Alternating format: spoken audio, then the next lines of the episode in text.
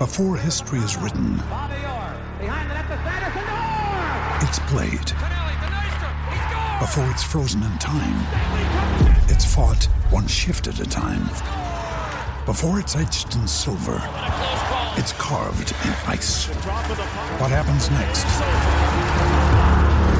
will last forever. The Stanley Cup Final on ABC and ESPN Plus begins Saturday. With threats to our nation waiting around every corner, adaptability is more important than ever. When conditions change without notice, quick strategic thinking is crucial. And with obstacles consistently impending, determination is essential in overcoming them. It's this willingness, decisiveness, and resilience that sets Marines apart. With our fighting spirit, we don't just fight battles, we win them. Marines are the constant our nation counts on to fight the unknown. And through adaptable problem solving, we do just that. Learn more at marines.com. I'm Victoria Cash. Thanks for calling the Lucky Land Hotline. If you feel like you do the same thing every day, press 1. If you're ready to have some serious fun for the chance to redeem some serious prizes, press 2.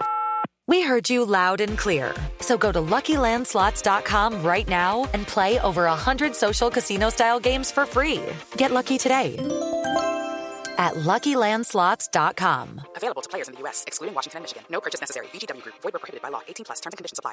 What's the easiest choice you can make? Window instead of middle seat? Picking a vendor who sends a great gift basket? Outsourcing business tasks you hate? What about selling with Shopify? Whether you're selling a little or a lot, Shopify helps you do your thing, however you cha-ching. Shopify is the global commerce platform that helps you sell at every stage of your business. From the launch your online shop stage to the first real life store stage, all the way to the did we just hit a million orders stage? Shopify's there to help you grow. Whether you're selling scented soap or offering outdoor outfits, Shopify helps you sell. Wherever and whatever you're selling, Shopify's got you covered. Sign up for a $1 per month trial period at shopify.com slash try. Go to shopify.com slash try now to grow your business, no matter what stage you're in. Shopify.com slash try. Hey gang, public service announcement, our brand new listener show league, courtesy of our friends at DraftKings. And it's pretty simple. All you got to do is sign up to our listener league. Check out the show notes, see the link, check out our Twitter feed, the pinned tweet. It'll take you to the DraftKings NC Show Listener League. And each and every week, pick a team, your favorite players, enter it into the league competitions, and you can win all kinds of great prizes all through the season. We're giving away tickets to Broncos Jags at Wembley. We're giving away shirts of your favorite teams. We're giving away all kinds of good merch and plenty more besides each and every week through the season. You can play against some of your show faves. You'll definitely beat me. The Guru Sandrini will be a lot tougher to take on. Propo, eh, somewhere in between. Ben Isaacs has got a team rolling as well. We're not going to get Mike in it, but because he hates fantasy, what are you going to do? So head on over, as I say, in the show notes, the Listener League.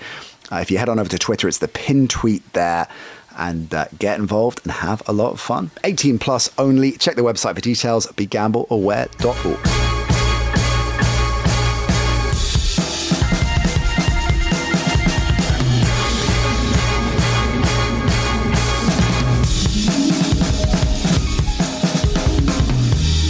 Hello and welcome to the Nat Coombs Show, our week two preview.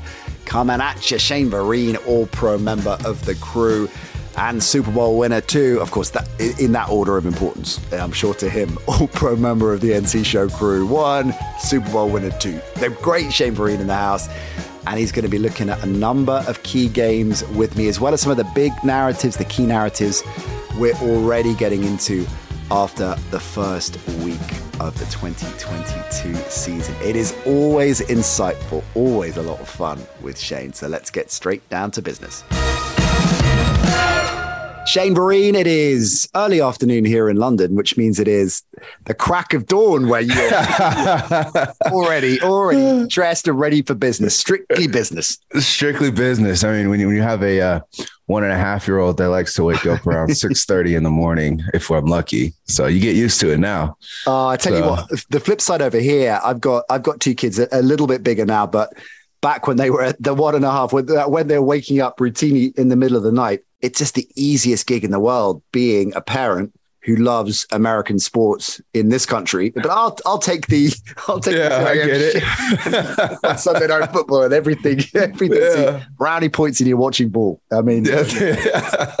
all about that's a that's a good gig. I like that. That's It's way better than gig. what I got going on. How's life treating you, man? How's the summer been? Summer's been good. Summer for me is over. Uh, football season is here. So I've been on the road the last couple of weeks calling college football games, uh, doing NFL radio, doing college radio. I'm leaving tomorrow uh, to go to the Cal, my my alma mater versus Notre Dame game. Mm, Uh, it'll be my first gonna be time. Yeah. Yeah, and that's you know that's like one of those meccas of football, South Bend, Indiana, and I've never been there. Oh, so, wow. uh, I'm gonna go enjoy that game and do some uh, do do a studio show and and check the game out. So I mean, football's here, so Love that. Love flight that. miles right. You're the hardest working man in showbiz by the sound. Hey, Notre Dame are coming over next year, by the way. One of our one of our show partners, uh, Aer Lingus College Football Classic and College Football Island. We were out there only a couple of weeks ago for the Northwestern Nebraska game, and Oh, they've got that's like a five year um, a five year stand stand of games coming over, and next year. It's going to be Notre Dame, so that is in Dublin. That's Shane awesome. Vereen, you've got to come That's over for that one. Is that Yeah, you can imagine where, how that's going to go. No- Notre Dame in Dublin. Right. There is a ton we're going to get into today. Uh, we are looking ahead to week two, of course. That is very much the focus, the, the preview show for week two. But there are a few things kind of looking back as we look forward. I want to I want to lead off with the first thing is this is the first show we've recorded since Monday Night Football. Since Russell Wilson got an extraordinary response from his old band, so I want to get your perspective on that as a player. We know we know Seattle fans are they're a vociferous bunch, right? We so we figured that that be there'd be a fair amount of noise. But are you are you surprised at what happened? I think some people thought he would get a warm reception initially for everything he'd done for them, and then they revert to type and you're now you're not with us anymore, so we're gonna make it as difficult as possible. But Seattle fans from from the get go were Yeah. in his face. Was that disrespectful? Do you think? you know it's it's tough um part of it might be another part of it might just be you know you're no longer a seahawk anymore so we're not going to root for you Yeah, Uh, but clearly he left um i don't want to say unfinished business in seattle but maybe the way he went about leaving maybe the way the the city was uh, received the news and the transition of him leaving and going to Denver. Uh, maybe it was different for the fans and the people in the city of, of Seattle than it was for everybody else around. That's that's what I initially first thought um, when I when I heard all the booze because I was expecting some cheers and applause. And yeah. as the game got going, you know, they wouldn't necessarily boo him or cheer for him, but they would just be supporting the Seahawks. Right. Um, yeah. Yeah. Yeah. He got booed right out the gate. Yeah. Right out the gate. Yeah, yeah, I don't know. I don't know. I know. I know you love your your other football as well. Uh, your, your soccer, and um, Yeah. we uh, we obviously have a long standing. I think it's I think it's different in, in if you look at the two disciplines in, in terms of how players move. Like typically in the NFL. Uh, and there are exceptions to this rule, of course, Favre and and you know the the, the Vikings move it as, as, as an obvious one, but rarely do you see that kind of animosity from the fan base of a former team when, when a player moves. We see it a lot more in, in football over here. Although even then, that's tempered depending on the situation. You make a great point that it's the, often the manner of the exit. So Yeah. let's just say, uh, bringing it close to home, uh, as a West Ham fan, right? There have been players that have left West Ham over the years that have done it in a way which has not gone down well with the fan base. So mm-hmm. asking for a transfer the day after the club got relegated and stuff, Right, stuff like that, which right. it would actually look back at that. I uh, wouldn't criticize the player for that particularly, but it, it's the the manner and the tone, maybe things that are said after they've left. That often is why a player gets a difficult reception when they come back, or if they go to a club that uh, it is doesn't appear to be a, a real step up, right? You know, and Right. so why have you made that move? Whereas if you I remember Rio, the great Rio, Rio Ferdinand leaving, uh, was nobody, uh, uh, as far as I know, held it against him when he made that move because they understood it from for all kinds of reasons. But other players get Yeah. a bad reception. Russell Wilson won a Super Bowl for Seattle. He was there for ten years. Yeah, he gave them his best his best years of football. So right. that's so that's another reason why I was kind of like taken Mm. aback in a sense, like, hmm, I, I wonder if this is like their way of showing gamesmanship, uh, Yeah. their way of supporting their home team still. Yeah, yeah. Or if they were just trying to shove it in, in Russ's face. And Face. I, I like to, I hope it wasn't the latter. Yeah. Um, but Yeah. I did because typically, I mean, it would have to be a really bad transition if somebody um, not keep it holding the team hostage, but um, wanting to leave and and, Mm. and doing it in a way that's going to mess up the salary cap for the Mhm. for the team that they're leaving. Mhm. Um, so there are certain things that happen uh, when players move from team to team, and if- occasionally you'll get the booze, but typically it's especially if a player spent ten years there Mm. you know, they're more receptive and accepting and nice. Yeah. You know, I want to hear what Seattle fans out there think, right? At the NC show, Facebook, Instagram, Twitter, still no TikTok. Although, hey, might have some Hey. might have some TikTok news, Shane Vereen soon. That's all I'm gonna say. I'm just gonna leave that right there. Let us know. Se- Seattle fans out there, did, did you well, did it shock you? They're, they're often in this situation, there's more that meets the eye. The, the mainstream news media is reporting. So Seattle fans, is, have they got it wrong? Was it a case of well, he was getting a really great reception when he was warming up, and then it was game time, and Shane says, "Okay, well, this is real now, and you're, you know you're a Bronco now, so of course we're going to give you attitude." Let us know what you think. I'm really really fascinated to see that at the NC show. Let's talk running backs next with you, Shane, because that is something, of course, that you know a thing or two about. It seemed to be uh, a big week one for for running backs, and, and as we've talked about many times over over the last couple of years, it is a position that certainly adapted and and changed even from when you played the game, and, and certainly going back. Uh, you know, 15, 20 years because because the game has changed, but there seemed to be uh, I- I guess a kind of real resurgence in prominence of running backs in in key offenses in week one. Saquon, perhaps most notably, was great to see because of everything he's been through and, and just looking not just as productive as he did, but just the manner in which he was picking up the yardage looked like he was back to his very best. DeAndre Swift broke off a, a big run, had a big day for, for Detroit. Cordarrelle Patterson interests me because he's a guy who having been a solid pro for a number of years, blows up last season. You think, well, is that lightning in the bottle? And well, maybe not. He seems to be picking up from where he left off. So, out of all of those three, and maybe more, who which running back were you most impressed with in week one? Um, number one would be Saquon Barkley um, for a multitude of reasons. The the meaning he's been in and out of injuries the last two years, has not really been himself. And at the running back position, when you have two down years, nobody's really, or two down years, whether you're healthy or not, and then let's say two down years with injuries. Um, nobody at that position, nobody's really expecting you to come back and ever be your former self or, or have the production that you once had, just Mm. of the nature of the position. So for him, and he's heard all the talk and all the doubt and and all of that for the last two seasons now. And so it's just nice to see him be able to overcome that, be overcome the injuries, overcome all the talk, and still be himself. He looked Mm. like himself. He even looked a little bit better than than the his rookie year when he blew up in the beginning of his second year where he was playing well before the injury. I thought he looked stronger. I thought he looked faster. He I, I can tell he's understands the game better Mm. um, as far as as far as positioning, as far as how we're running each play, as far as understanding um, when to bounce it outside, like the uh, when they went for two. Mm. And there was a shovel pass inside. That play is supposed to go inside the inside the tight end. Well, the tight end, the tight end kind of got pushed back, and then there was two defenders on the outside. So he's able to now see that. And if he was to try and go inside, he would have just ran into a pile of people, probably not made it because the offensive line got pushed back like a couple of yards. So he takes it upon himself, dips inside, bounces it out, outruns the two defenders, and then gets his pads down and takes on two more defenders to get into. Mm. I mean, that was it, that was about an impressive performance in week one um, that I've seen.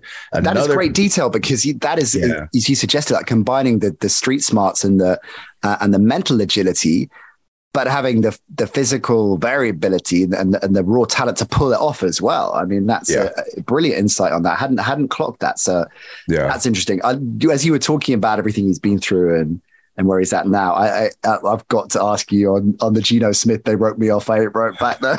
yeah, what I mean, maybe the greatest line of all time in a post post game post game interview. Huh? I love it. Yeah, that was that was that was hilarious. Uh, that was great. I mean, Geno's given us uh Jameis Winston has given us some great uh some great press clippings of, of him explaining everything. oh my god. Yeah. Did you see where he was talking about the elbows and the knees and the shoulders and the hips? Yeah.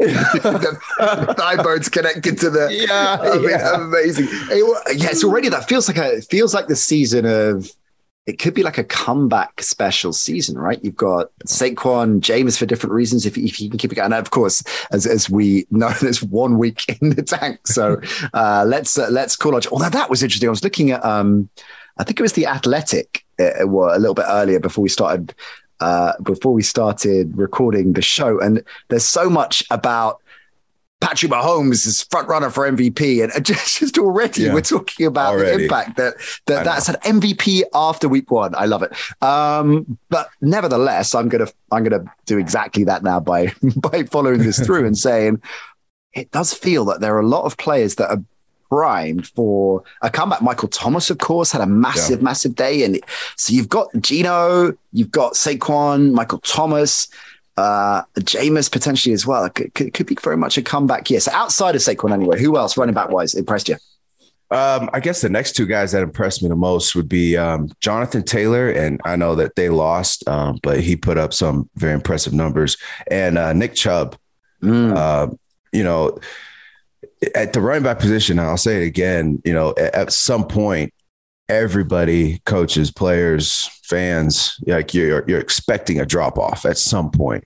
So for these guys, I mean, Jonathan Taylor obviously had a massive year last year, and he came back and started right where he left off. Nick Chubb, the same thing, but Nick Chubb has been doing it for so many years now. I think this is his fifth, fifth or sixth year in the league, mm. and he's been so consistent running the football. Um, it's and and it's like everybody knows he's getting the ball, and he's still able to churn out yards and and he had a pretty big game. Um, so th- that's what that's what's impressive to me that you've that you've done it. You've proven that you can do it. Everybody knows you can do it, and yet defenses are preparing for you, and yet you're still turning out 22 attempts, 140 yards in week one. Mm. You know, um, so th- th- those are the things that that are kind of impressive to me. Um, for instance, when offenses are trying to run the ball when everybody knows that they're running the ball for four minute drill into games, running the clock out, and they're still able to successfully run the football. Mm-hmm.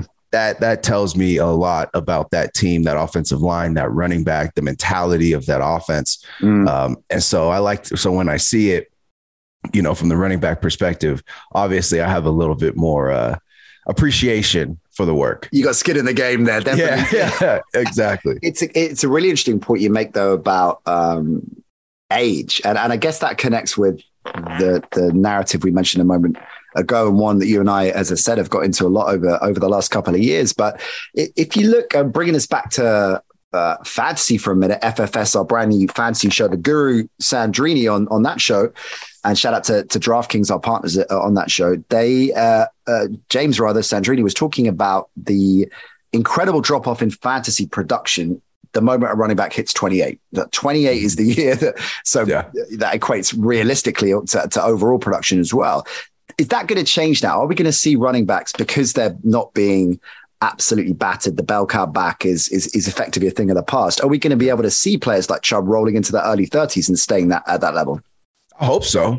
I hope so. I, I think that would be great for the position. It'll help these guys um, get bigger second and third contracts. Yeah, right. Um, you know, for what they deserve, for what they put their body through, for for how much of the offense they're responsible for.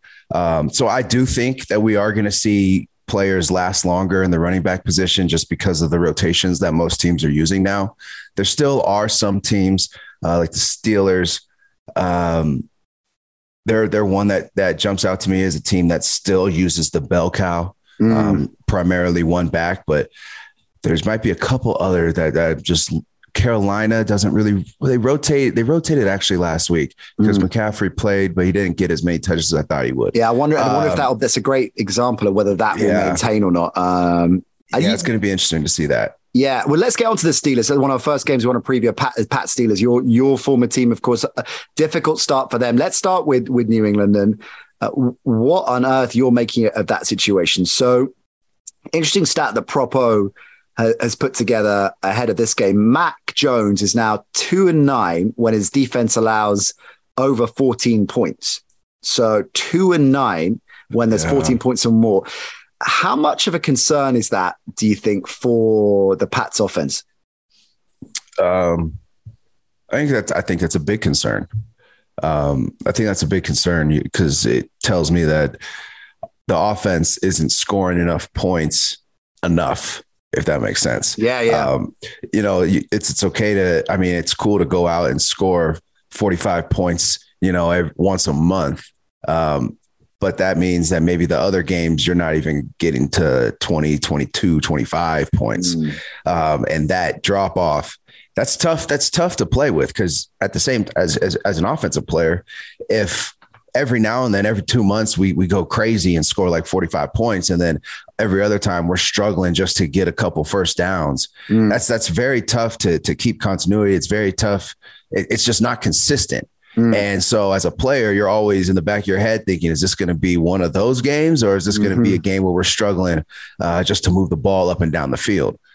And if you if there's some games where it's just so much better and or so much worse, that's concerning. And the performance that the Pats put on the field last Sunday in Miami was concerning to me.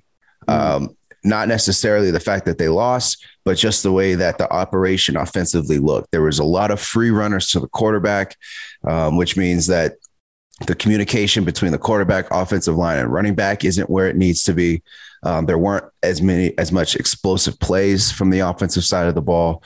Um, like I just don't know what good takeaways um, New England is feeling right now from week one. And there might not be many, there might not yeah. be even one. Yeah. Um, but typically you would like to see something good to take away. And it just looked, everything just looked disorganized in a sense. Well, this is um, perhaps unsurprising. We've, we've got into it a fair bit on the show, but given your association with the organization and your familiarity with a number of the key protagonists and the key people we're talking about, what do you, what is your perspective, your theory, or maybe you know more than, maybe it's more than just a theory about what Belichick is up to here with the offensive coordinator situation. That what I mean, you know, obviously Belichick, Patricia too was was there when you were there, right? So yeah, you, yep. you know these guys, but Patricia's as, as a defensive guy. So what what's happening? Why is Belichick entrusting the offense to him? Um, because uh, his knowledge of the game. Um, you know, I, I'm not. I think I think where the where the issue can come up is Coach Patricia, uh, Coach Joe Judge, they've been around a lot of football and they've seen a lot of football. Coach Patricia, uh, primarily on the defensive side of the ball. So, how that can help is that he understands um, the weak spots of certain defenses. He understands because he's been a defensive coach, he understands where where you can attack and, and have success offensively, mm-hmm. um, where the single coverage is going to be, where um, where you might be able to get an edge and, and hit a run play to the right. Um, being able to take advantage of of poorly timed blitzes. But there's an art to calling an offense. There's it takes years and years, in my opinion, to be a good play caller. You can't mm. just have somebody call plays, even if they've called defensive plays before. It's a completely different animal when you're trying to call offensive plays, especially when the offense is struggling. If the offense is rolling, then it doesn't matter what play you call anyway. You're just going to execute it. Yeah, but when it's struggling, yeah, just, it triples yeah. down. Is that a lot to do with rhythm as well? That you, mm-hmm. I hear a lot of coordinators and indeed offensive players talk about the difference between um, I think this was I think Ollie Connolly, uh, a friend of the show, Ollie Connolly, brilliant X's and O's guy, editor of Gridiron, who uh, was was making this point in one of his recent columns about the the distinction between a, a, great offensive mind that can draw up uh, a, a, brilliant play or, or, or, a number of brilliant plays, but they don't necessarily operate as a sequence because you're feeling stuff out all the time and you're and yeah. you're applying a, a, sequence of different things in the context of what has just happened before. Uh, is that what you're you're getting at? That a great or yes. a successful coordinator has a real feel for that. Absolutely. That's exactly what I'm getting to. Um, rhythm, I think, is so important. It was very important for me as a player on the offensive side of the ball, feeling the rhythm of, of you know, of the offense, of the plays that we're calling, of what's working. Um, and then there's different ways to to get for instance, if outside zone is working well in a game or inside zone is working well in a game, we'll come back to that play probably at least once a series, but the way we go about doing it, it's going to look completely different. Um, where it's going to be out of a out of a formation that we haven't run yet, but we're just running the same play, but we're getting the defense to communicate. Mm. Um, so much of shifts and motions that offenses use, a lot of the time, we're just shifting and motioning just to make sure that the defense has to communicate something. Mm. The linebackers have to talk, the D line has to shift, the, the coverage has to change. And if you can force enough communication, or if the defense isn't as fast with their communication um, as the offense, and the offense is ready to go, the advantage goes to the offense. Mm. So that's why you're gonna you see teams that that like to shift, they like to motion, they like to cause communication, cause confusion, and then you snap the ball before the defense is set, and you can get big plays that way, or you can get a player not misaligned or, or filling the wrong gap, leaving holes open in the run game. Same with the pass game, you can get uh, conf- confusion. Are we running two quarters, man, one, um, depending on that. So, you know, I so I, I got to go back and really watch. Um, you know, because Mac Jones, like if you look at the numbers, 21 to 30, that's that's a solid game for mm-hmm. a quarterback. I, I, mean, 70% completion rating, 213 yards, that could be better, one touchdown and one interception. Um, but also he was sacked twice, and one mm-hmm. of the sacks, he that that looked like it hurt. Mm-hmm. So um, so yes, it's all rhythm. It's and and it's calling the right play when your when your offense is out of rhythm. Mm-hmm. What plays can I call to get us back into that rhythm? You know, and, and that's a hard that that's a hard gig for a sophomore quarterback to be expected yeah. to do that as well. Just in terms of the the Patriots run game, and there's a lot of buzz about Rhamondre Stevenson. I mm-hmm. think a lot of people think he has a high ceiling. Damien Harris, we know what he's capable of. Do you think that that's where they might go and, and emphasize the ground game more? And sh- or do you think that was always going to be looking at the personnel DeVante Parker's come in. Of course, they got Jakobi Meyers, but it's not exactly a, a, a, receiving core that is stacked compared to, to many others. They've got that those two tight ends that they can leverage a lot as well. Do you, do you think that this is the offense we're going to see a lot more of, a pounding the rock, or what? What's your take on how much they should use those two? Yeah, I think it's going to be definitely a run first offense. Um, and I, I, I liked, I love that. I mean, not just not because I was running back. I just think that that is the right offense for the New England Patriots this season, based off mm. their personnel that they have on offense. Mm. Um, I don't think they were really able to get into it. I mean, I only see they ran the ball 17, 19, 19 times, 20 times yeah. in a game and, and threw the ball for 30. So only 50 plays on offense. Mm. So if I'm just looking at the stat sheet, it's telling me that either the defense couldn't get off the field, the offense, when they were on the field, they weren't able to move the ball and get many first downs and, and create more plays for themselves. Um, so it's, you know, so that's why I want to go look back at it and see maybe the defense wasn't getting off the field, which I believe they weren't getting off the field from just from what I saw. Um, but that's another part of the offense. It's okay, the defense is struggling. We need to get a first down to keep the defense on the sideline, and we need to start getting more plays in, get, you know, get the ball down the field, start mm-hmm. scoring more points. You know, it all works, it all works together. If the defense can't get off the field, the offense isn't going to have enough time or enough plays, you know, to to make up uh, the missed points, especially if you're not making big plays. Mm. So it's a it can be a combination of things. Um, and honestly, I thought Mac Jones' stats were going to be worse than what they were. Mm. Uh, Damien Harris only ran the ball nine times, and I know that they want to get him the ball at least fifteen to twenty times a game. So it, that's telling me the offense didn't have enough plays, and that goes back to was it the offense not getting a first down, or you know, is it the defense not getting off the field? Because it all works together in continuity you know, it's a difficult start for them. It was a, a, a, really promising start for the Steelers, who came into the season, I think, without a huge amount of optimism. Many Steelers fans and Steeler Nation, or certainly those those watching on. But I was always, or in the off season, I was quite guarded and quite uh, very much in the camp of well, Mike Tomlin's never had a season under 500. That's the that's the first point I think we got to we got to nail on. And and yeah. actually, this defense is so strong. Trubisky is has been written off as a, he's not a starter in the NFL, but can absolutely, in my mind, be a competent player in a setup like that. You make a great point about personnel and looking at that situation. Can Trubisky be a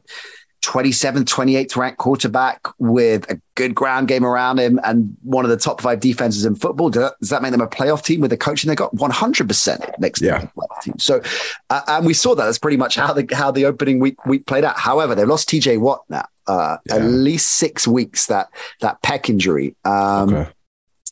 So, how, I mean, it's obviously going to be a, a significant loss.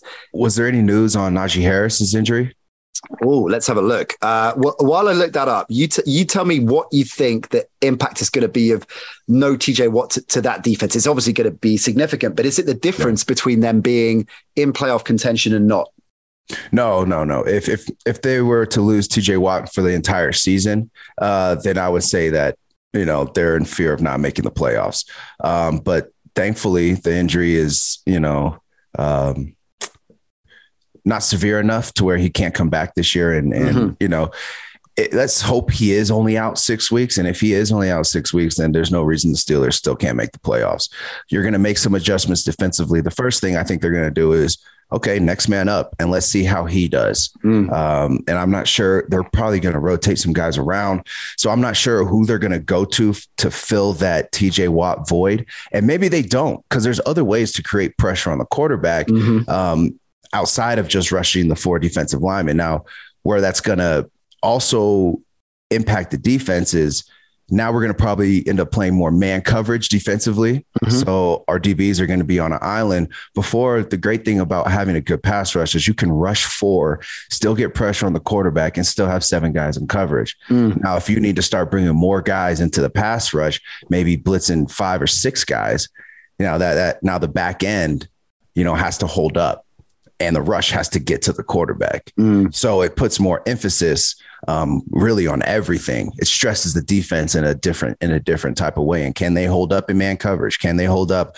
Um, you know, just bringing four with or will the quarterback have all day to throw in the pocket? So that's what. So that's the adjustment. That that's what the defense is going to be trying to play with these next couple of weeks, trying to figure out exactly how we're going to call defenses and who who how are we going to make up for the loss of TJ Watt? You know, uh, what is um, it's an interesting point you make on the severity of or the the longevity of his absence because the severity of a uh, of a pec. Have you ever done anything to your paper? Torn a pec? I have. have you? Have, yeah. How yeah, bad was it? Talk us through. Because it looks was, when you're watching it, you're thinking, "Oh my god!" Yeah, is- it doesn't feel great. I did I did mine actually in the off season when I was training. I was doing bench press, it wasn't when you because uh, wasn't when you were playing golf. I was gonna no, no, hell of a drive. That's all my bet. so you're yeah, bench so pressing. Oh man, I was I, I was in the middle of a bench press and I was brought it to the chest and then I was trying to push it back up and then I just heard like a pop. Oh, uh, in, like in my in my pec and it typically yeah. goes. It typically like tears. Uh, kind of where your pec meets your shoulder. Mm, and okay. that's why you saw TJ Watt kind of uh, putting his hand up on his shoulder, yeah. like in that area, because that's typically because if you get, especially on the defensive line, you get your arm extended back if right. you're holding on to one yeah. block, yeah, and you're stressed, and um, so it, it, doesn't feel good, and it, it it it hurts. I mean, I couldn't really use that arm or that um, or that side of my body for I th- I would say about three to four weeks, mm-hmm. and then I started slowly getting back into it. Um, but it just depends on how severe the tear is. Oh, yeah, right. You know what I mean? And and there's there's ways to depending on the severity of the tear, there's ways to um to quicken up the process, the healing process. Um, they got a lot of stuff out there now that that that can help muscles regrow and reattach and and come back um, even stronger than before. So we'll see, but it's not it's not fun. It is it is not. A I can imagine you, like your chest, yeah, your chest and shoulders just swell up, and it turns all black and blue. Uh, uh, yeah, what's worse? What's worse, pec or ribs? Would you say injury wise? Ooh. Because I've never done a, a, a pec ribs. I've done a few times. Oh, yeah. and the, bre- oh. the Uh, have you have you probably you must have broken a rib before? I have. Yeah. Yeah. It's actually still sticks out of my stomach. Um, that was in college though. But um, I don't know. I guess ribs will probably be more painful, but you can play earlier. You can come Mhm. back and play earlier. um, pec or like a torn muscle takes longer to come back. Um, but it's not as painful. Not as acute, yeah. I so if I was in season, I would probably prefer the rib, take a couple weeks off, and then I just manage the pain or just tough it out, Right. you know, for the rest of the season until it feels better.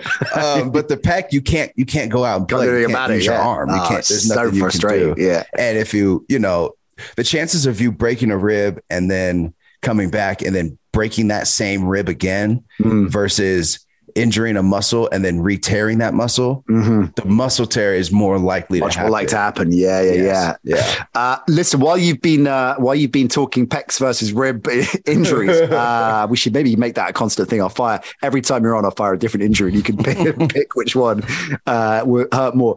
Uh, Najee Harris says he's going to be good uh, to play. We're taping this Wednesday, so he's he's talking up a game that a good game that he's going to play against the Patriots. But uh, we will keep a close eye on that. Malik Reed is the next man up. Uh, brought in for the Broncos just a couple of weeks ago, of course. So he's going to be seeing a lot more action when TJ is off the field. Uh, let's talk Saints Bucks next. We mentioned Jameis, uh, who had a brilliant, brilliant game against the Falcons. It's going to be a very different proposition though against this this Bucks defense. What Yeah. were your opening week uh, takeaways of, of Jameson and overall this Saints offense? Because we talked about Michael Thomas in particular. Going into the season, they were very much a team that if X, Y, and Z hits the upside, then they could be legitimate contenders. Well, Yeah. it seemed that that's the case, but a, a- an inferior opposition. So, what are you hoping to see from the Saints? Let's face it, against a team they've had the they've had the Bucks card marked over the last couple of years, right? So, this is Yeah. an intriguing matchup. It will be. And uh, you know, I'm gonna start with saying week one is just it's crazy. Okay. Uh most like 80% of the guys on the field uh, did not play in preseason. Um, so their last real somewhat quote unquote full speed action was last year at the end of their season. Right. Um, so week one for every team is just can we get aligned and can we get our assignments done? Let's just keep it simple. Let's Mhm. just get one good game under our belt and something to build off of. It doesn't always go that way. And this is this game is our perfect example. There's no way on God's green earth that the Saints should have been down as big as they were to the Atlanta Falcons. I'm sorry, no disrespect to Atlanta fans out there, but the Saints team is so is a lot better than Atlanta's team is at this at this current moment. Um, but at the end of the day, it's the NFL, and everybody gets paid. Everybody's capable of winning. Um, and so what I saw from the Saints is just they just weren't able, they didn't find their footing um, soon enough or at all really in that first half. And then they kind of came back in the second half and and fixed it. And that's kind of what it takes sometimes. Go, let's go back to the locker room at halftime. Let's talk this over. We're way better than this. Everybody felt feels and knows that we're better than this. We're just not executing. And that's And all that just just on that? Yeah. Sorry, you, you, you answered. So it's timing. that- yeah. that is fascinating because it's not obviously there's in preseason there's a lot of discussion of X's and O's, a lot of discussion of uh, uh, of strategy of what you're doing. A lot of vets in that team as well. It's not like it's a brand, you know, a, a team that's made up entirely of, of rookies. So it does seem surprising that you then have this drop off of, of execution, but that is just Russ. Is that just? I mean, as a player, That's talk us through like what, what, why is that happening? Why are you just Yeah. not able to execute what your your mind is telling you to do, and that just takes a, Mhm. a few a few quarters to kind of get in the groove? What what is it? Um, I, I guess the easiest way to say it is that you can't simulate game speed Mm, um, in practice. It's just you can't. Um, you know, there's practice speed, there's preseason speed, and then there's week one game speed, and you can't simulate game speed. And so that's why I started by saying 80% of the guys didn't even play in preseason, which would help them a little bit. But even that speed, the, everything just speeds up week one. Right. Um, and it's going to continue to speed up. And then there's a, then in playoffs, that's another speed. Another It's a- level, yeah. another level. Um, and that's just effort. And it's just every, you know, so offensively, when uh, for a running back, um, you gotta, you're you need to be in sync with the offensive lineman. If you're not in sync, it's going to be very tough for you to hit the hole at the exact moment that you need to. In the mm-hmm. passing mm-hmm. game, the quarterback's expecting a receiver to be in a certain spot at a certain time, whether that's on his fifth step, maybe that's on his third step on a short drop. Um, and if the receiver's not there, or if the quarterback's a little too early, or if the quarterback doesn't have his eyes exactly where he needs to be, because because the timing wasn't there with this receiver. So this play, let me try this receiver. This so and this receiver's timing is not, you know what I mean? So it's just it, it can get crazy until everybody settles down and everybody is just like, okay, we've done this play, we've ran this play a million times before. Let's just run it like we do in practice and yeah. let's get this first first down. Let's get another first down, and then let's just keep rolling. Let's just get things going. And sometimes it's just that I simple. you were one of those voices in the huddle, right? You're just like, fellas, yeah, I was. It's just everybody calm hey, down. yeah, yeah. Sometimes you know, especially if I if I ever saw like the quarterback was looking kind of flustered, the offensive line is arguing with each other, talking about points, and and the receivers are frustrated because they're open, but they're just not getting the ball when they're yeah. open. It's like just hey, hey, everybody, it's all good let's just get one first down. We used to say, just just get one first down. That's where we start. And then we roll. We have to start with one first down. Let's just do that. I love this about sports. So whether you're a Super Bowl winner like Shane or looking at my uh, Sunday morning six aside kick about what it's exactly the same, right? There'll be, you know, a couple of goals let in, dysfunction is creeping in, everybody's arguing with each other. And I'm just, fellas, could we just all calm down, stop arguing with each other? take a, let's take a deep breath. Everybody's okay. the big difference if you're doing that with 100 million people watching you worldwide as opposed yeah. to sort of four people that won the past in our Sunday game. But hey, so on Brady and the Bucs, uh, as rather sorry, uh, Brady with the Bucks against the Saints. Yeah, because of course he hasn't beaten New, New Orleans since he's been in Tampa. Mm-mm. Why is that? When obviously the Super Bowl winning season, but demonstrably the the Bucs have been in and around the New Orleans games that they played in the regular season. Uh, uh, a, a team that is clearly in a groove against many other sides, but then is altogether different against the Saints what is it about the Saints defense that this Bucks offense, or these various iterations of, of, of Brady and the Bucks offense, have struggled? Why have the Saints defense had their card marked so readily? That's a that's a very good question. My first, um, hmm, you know, I, I, think my first answer would be the speed of the Saints defense is very mm. tough to handle if your offensive personnel isn't equipped to hand isn't equipped with that much with as much speed mm-hmm. if that makes sense. Like yeah. you look at you look at Tampa's offense and you don't think oh they've got some burners over there. It's not Waddle and Hill right? It's yeah yeah. It's that's that, that's not the exactly that's not the offense that they run. They don't run a speed uh, a speed style. They don't really have like a speed guy. Of course everybody's fast don't get me wrong. But I think the speed of the speed of Tampa's defense is faster than the mm. speed of Tampa's offense.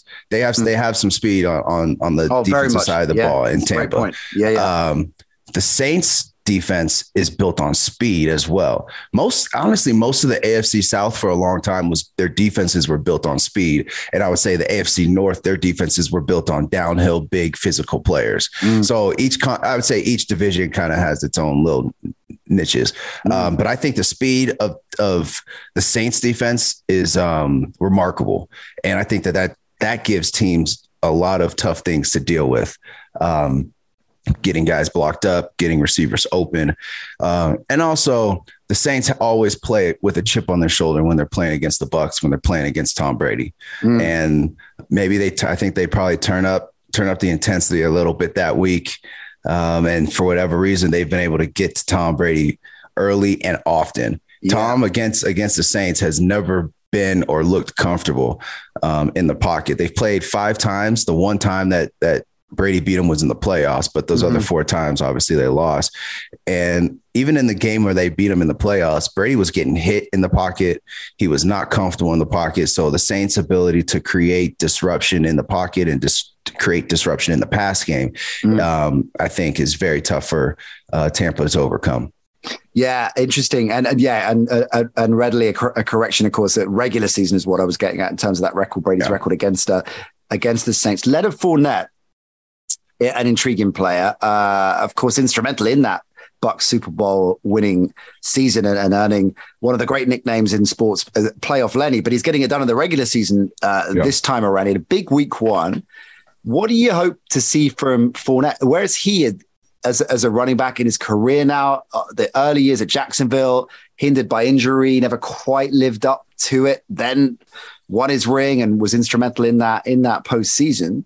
And now here he is, maybe needing to be more of a focal point in this offense than than ever before, right? Because of the mm. uh, because of the, the challenges they've got elsewhere. So, what do you see for Fournette this season? Do you see a big, big year? I do, um, but I also see um, the rookie Rachaad White. Mm. I like um, he's the backup to Leonard Fournette uh, for Tampa. He's really good. Uh, he, he's a very good football player. So I think that this, what you like about him? Uh, his a he's a big body, but he has because he I covered him in college. He's he's right. a West Coast kid, so and I covered he was at Arizona State, so I've seen him play a lot of football he can you can put him anywhere on the field and he's successful in the routes uh, lining up out wide um, and he can run the entire offensive run run scheme package. He can and he's big and he can run inside and he's got the speed to turn the corner. Um, he's got the speed to break away from one-on-one coverage with the linebacker. And um, and he's got really good hands really soft hands. And so he's perfect for that offense. Mm-hmm. and so I'm I, instead of saying Leonard Fournette I think Tampa Bay's backfield has a chance to be one of the top, if not the top two or three um, backfields in the league at when this when it's all said and done, just from a production standpoint. Wow, that's a big call, a big call. Yeah. But and it's really interesting. You've seen that. Uh, seen because uh, that often as well. If you're not at a high profile college, and at this age, uh, uh, at this stage of the season, when it's a rookie coming in who isn't necessarily a, a you know a top top round pick, you're like, okay, I need, I'm not sure can kind of go under the radar a bit, and suddenly they emerge. You're like, where has this guy yeah. been? But you're giving us the inside skinny on that. Let's move on because a lot of games to rattle through, and I want to get your take on a few different things. I want to understand, Shane Vereen, if you ever been given the look that Aaron Rodgers Have you ever had a quarterback that looked at you in that way? Oh, Tom has looked at me that way before. Yes. Has he? Has he? Yeah. Unfortunately, it happens. It happens. Um, what is it? Is it like? Is it the same thing as when you know when you used to get in trouble when you were younger and your parents would say, oh, "I'm just they aren't cross. They didn't shout at you. I'm just disappointed in you. Just disappointed. Yeah, it's, it's not how worst. Brady used to do. You know. Yeah, it's like I would almost rather you yell at me right now yeah. than just look at yeah. me and say nothing. Because yeah. now I'm like, oh shoot, man, what am, what am I doing out here?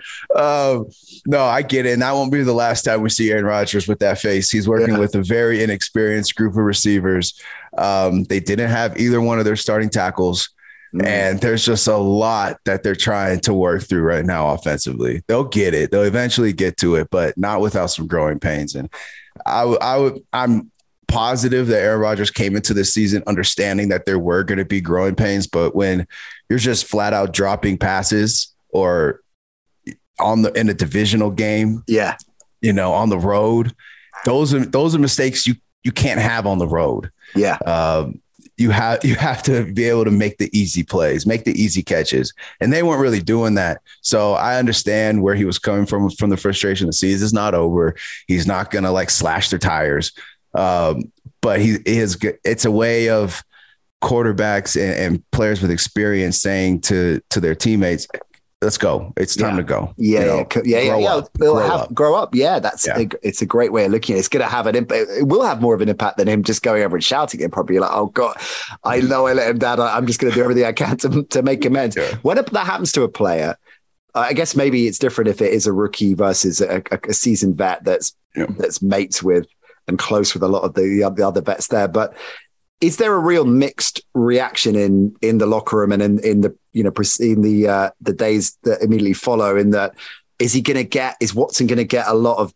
Uh, is there going to be a lot of banter? Is he going to get a lot of this? Oh, yeah. Did you not mention it at all? Because you know, I mean, what, how would that play out, or a combination of it all? I guess. Yeah, well, because he's a rookie, they're going to be harder on him. Mm. Uh, um, if he was a vet, they that mean they would have seen tape of him doing it before, so they know that okay. We, it happens to the best of us, one. yeah. Yeah, it happens to the best of us. Everybody has their bad game, but because he's a rookie, um, you have to let him know how how big those drops were, um, just how much we need you in a sense. And you know, kind of put some put a little motivation, a little fire under his ass Yeah. to get him going and, and get him to start playing like a vet quicker.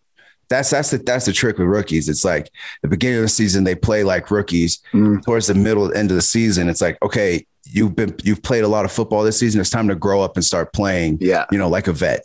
And So earn your stripes, to- earn your vet Yes. stripes. Yeah. Okay, uh, that, Paul uh, Watson's going to have a tough one week.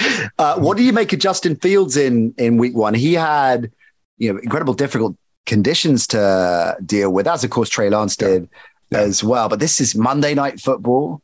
Um, he feels like he's a player that is built for prime time, though, doesn't he? Fields. I mean, he feels like he's going to relish relish the spotlight, and even with the pretty vanilla offense he's got around him, he's still making things happen. He's still very watchable. Yeah, no, I was I was happy for him. I mean, um, nobody's really nobody's really expecting much from the Bears this year. Um, so in that type of environment, in that type of game, you know, it was pouring buckets down, um, but they were still able um, to win the game. I mean, at the at the end of the day, for the Bears, it's gonna it's not really gonna come down to the stats Mm. all the time. It's gonna be can we just find a way to win? Mm. It doesn't have to be perfect. It doesn't even have to look good. But at the end of the day, do we have more points than the other team? Regardless of what the product looks like, let's just find ways to win game. And that's the first step that a team has to take to go from a team that can't win to a team that's now 500 or maybe Yeah. two games back from 500. Yeah. And though you have to take those incremental steps. But number one is can we just win a game no matter what? The Bears are definitely not going to win anything but ugly this season. I can guarantee. that. Unfortunately, no. but Fields is prime time. I love I love watching him, and I think he's. I mean, look if he's if he's you know, thriving is maybe overstating it, but if he is looking as competent as he does with the, in the face of this kind of adversity with what he's got to play with, just wait till he's got some serious weapons around him. Yeah. No, yeah, he does. And I hope my biggest fear for Justin Fields was that his development would be hindered Mm. because of so because of the coaching changes, because of not having a great, very good offensive line, because of not winning very many games. I thought that that my biggest fear for him this season is that is that going to um, prohibit him from uh, transitioning into a solid, a very good quarterback, a solid Yeah. quarterback, a better quarterback. Yeah, Um, you hear about that, especially for young guys. Yeah, exactly. So many different coordinators early on, really detrimental confidence denting. And that takes us perfectly into Bills Titans because Josh Allen had the, uh, I guess, other than Mahomes in that year where he sat under, uh, uh, under, um, Alex Smith. God, I forgot. He's only been out of the league five minutes and I forgot his name. Alex Smith and Andy Reid. I mean, that's that's almost the perfect, uh, and I guess Rodgers to a degree with with Favre, but Josh Allen and the patience and the coaching and the the organization, the, the team developing in in in sync with him was just a, Mhm. a brilliant, brilliant environment for him. To, and and fair play, of course, he's absolutely grasped that opportunity and grasped that challenge. But it Yeah. it makes a huge amount of sense why that patience that they they have with him, why he's developed so much. The Bills up against the Titans. I mean, the Bills look lights out good against the Rams. We figured as much that they were going to be strong and going to be contenders. But were you surprised at the manner of the victory, just how comfortable they made it look in the second half? Yeah, very much so. if if I mean if this is the Bills team that we're going to see all season long, um, good luck to everybody playing against them. I mean, they looked almost flawless, my, especially like I said, coming back to my point about Week One and just how discombobulated things can get. Mhm. Uh, they never stopped. They never really slowed down. Um, so I was my I was like watching the TV screen just like in awe, not because Yeah. not because the Rams weren't playing very well. I don't think they uh, they definitely didn't play their best game offensively or defensively. A lot of guys out of position on both sides. Um, but the fact that the Bills, regardless of the situation, regardless of being on the road, they looked fantastic. Mm. If they keep that up, this is they're going to run away with it. I mean, it's the Bills and the Chiefs. Like those are the Yeah. two teams, the two offenses. I thought just hands down by far better than mm-hmm. everybody else in the league Yeah. after week one. Yeah, even- and- it's not even close. not even close. When you factor that into what you you were saying so so fluently about the the difficulties of week one and cohesion, yeah, absolutely. Flaw, I mean, flawless is, is they were almost flawless in in in that Yeah. game. I mean, what is it? Is, is there is there a weak link? If you could pick one thing right now about this Buffalo setup, where's where's their weak spot? Is it, um, is it um, still the ground I, game? Uh, yeah, it is. It is because I mean, Josh Allen ran the ball 10 times for 56 mm-hmm. yards. Now, some of those were probably scrambles, not called runs. Mm-hmm. Um, that's where I would get fearful because I would not want, if I was coaching Josh Allen, I wouldn't want him to run the ball 10 times a game or mm-hmm. 10 times ever in a game. Um, and De- Devin Singletary had eight carries for 48. Zach Moss six carries for 15. So hmm. that's where that's where they need to get better. And Singletary, um, he the second half of last season, the latter stages, he really started to get into his groove, didn't he? So yeah. there's hope that he is going to take on that mantle of being a lead back and only, if not a bell cow, but but but certainly the the, the de facto number one. Yeah, and then yeah, and they threw in James Cook there as well. So oh, yeah, it, it, seems yeah, it seems to me that between those three guys, they're trying to find which one of you guys wants to wants it, mm-hmm. which one of you guys wants to be the bell cow. I still think they're trying to find somebody to create big plays in the backfield. Mm-hmm. Um, and so once they can get that, because that will come back, especially later in the season uh, when the weather starts to change and uh, when when the injuries start to rise, you have to lean. You have to be able to run the football in December. Mm. In, in end of November, in January, you have to be able to run the football to be a good team, in my opinion. And so um, that's where that's the only thing I can I can say mm. offensively um, that the Bills probably would, would need to improve upon. But would you say that about the Chiefs as well? Uh, uh weighing weighing on that that's effectively their weakest link as well. Absolutely. Mm. I, I, mean, yeah, hands down. That's I think it bit them a little bit last year um, towards the end of the season uh, not being able to run the ball when they needed to in, in, obvious run situations. I think that's why the Bengals were able to beat them.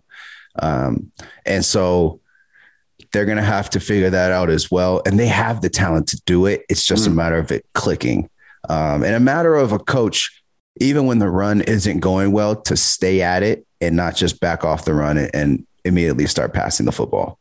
Shane, we're going to uh, wrap things up with uh, a question from the mailbag at the NC show. We've only got time for one, gang, so apologies for that. But look, we're dropping Edge Rush, FFS uh, later on this week, so we'll try and sneak in a few questions from you in there as well for Propo and the uh, the Guru Sandrini.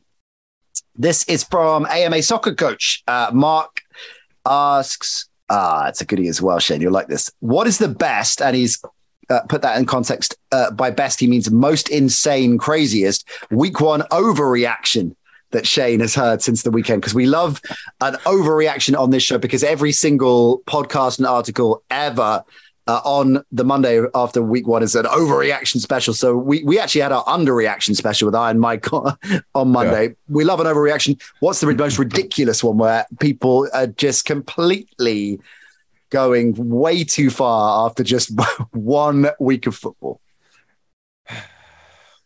Hmm, this uh, this is a good one. This is a good one. Um, this one, I like. It, it's probably an overreaction, uh, but I kind of agree with it. You gonna so, go cut Cousins for MVP here? I have, I do have a friend who's a big uh, Vikings fan, and he was saying that my barber is a um, is a big Pittsburgh Steelers fan, and I'm going to see him later today. Mm. And uh, anytime Pittsburgh wins, they're going to win the Super Bowl. Anytime they lose, he's like fire Mike Tomlin. It's he's, it's it's very very tough to get a solid read. It. But once once the the production that Dallas didn't have on the field on on Sunday night, and yeah. that going down, yeah as much as I want to say that Dallas is just done, like everybody else was saying, yeah. I I don't believe that. I, I really really don't. you think Dallas I, is still in the mix? I, I, the NFC East is going to be all over the place. I, I I know Philly Philly had a strong win, mm. but uh, they're going to get tested more. Yeah. The Giants, we got I, the jury's still out. Mm-hmm. Um, Washington is going to be a solid team. I just don't think they have the personnel to win the division. Mm. And I think I think Dallas can maybe sneak a couple wins while Dak is out. Yeah. Dak comes back, maybe the team's at 500 or a game behind 500. Mm-hmm. And then and then they get back to the Dallas offense and the bet Dallas team that we saw a year ago. So I'm saying I don't think Dallas is completely out of it. And the fact that everybody, Monday morning, I turn my TV on and everybody's Dallas is done. They're done. Their season's over. Yeah. and they're done. I love that take. I love. It's really Yeah. interesting because I, I am definitely I fell into. I don't think I was on your TV on Monday morning saying they're done, but I, I was definitely saying it to to I, I- you know I, I think and I think most of us felt that. That's a really interesting point that the East is wide open, and and he's and he's gone for well we're unclear exactly, but it's certainly not going to be. Uh, well, they're not putting him on IR. Jerry Jones said, so that's No. that's interesting. So yeah, Yeah. I wonder, I That's wonder, I wonder. Uh, Dallas, of course, uh, in action this weekend uh, against Cincinnati. We're going to be previewing a lot of the other games that Shane and I haven't got into on Edge Rush with me and Propo. Uh, the Guru Sandrini as well. We'll pick a few uh, to get into there. So there's a lot more coming your way to get you set for week two in the NFL. Shane, the last hour has just flown by, man. It's always a pleasure in your company. Always insightful, always entertaining as well. Yeah. Great to catch up with you, man. Uh, great to see you. Great to catch up with you. And uh, hopefully, we'll, well, I'll see you a couple more times this season. Oh, So, can count yeah. on that. You can count yeah, I got that. you. Look after you. Have a good trip to the barbers. I'm interested to hear whether yeah, Yeah. by the time All right. the Steelers are going to the Super Bowl. So yeah, I'm I, I got you. to hearing more Yeah, yeah. I got you. I'll send you a text if you said something good. All right, yeah, deal. Take care, man. See you soon. All right, man. Take care. He's right. He's going to be back a lot this season. You can count on that. One of our faves, all pro Shane Vereen. And uh, I'm sure you'll agree with me. I certainly feel like I am enriched and know more than I did an hour ago. I hope you feel the same way as well. Incidentally, as I said, uh, on the show with Shane, we've got a lot more coming your way. I hope you're enjoying our brand new fantasy show, FFS, the Guru Sandrini. A lot of you getting involved with our daily fantasy league this week. We are giving away a shirt of your choice. There are other competitions as well, free to enter competitions. Lots of you involved. Uh, we are also rolling out uh, our own team, uh, and uh, whatever winnings we make over the course of the season, that goes to charity. So a lot of good stuff happening over on FFS. Uh, if you're playing this regular fantasy, not daily fantasy as well, hey, lots of steers and tips for you, and just good football chat. Edge rush, me and Propo not the best week for us. I think it's fair to say not the strongest week one, but we are gonna come back swinging. We are gonna we're gonna Gino it up. Uh, is all I'm gonna say there. Uh, so we are locked in as well for Edge Rush. That will be dropping at some point soon. I am Mike. That's in the vault every Monday. I am Mike in the review show. So if you haven't listened to that already, go get some of that. Phoebe Schechter in the house next week. I mean the the, the heavyweight all pro guest just keep on coming. So. Uh, keep it with us here on the NC Show. Shout out to all of you who are brand new to the show this season and listening to us. Hope you're really enjoying it. I hope you're enjoying the season to date. Check in with you all very, very soon. Bye for now.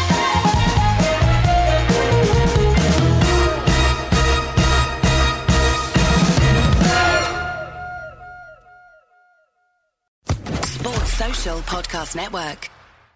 Judy was boring. Hello. Then Judy discovered ChumbaCasino.com. It's my little escape. Now Judy's the life of the party. Oh, baby, Mama's bringing home the bacon. Whoa, take it easy, Judy. The Chumba life is for everybody. So go to ChumbaCasino.com and play over 100 casino-style games. Join today and play for free for your chance to redeem some serious prizes.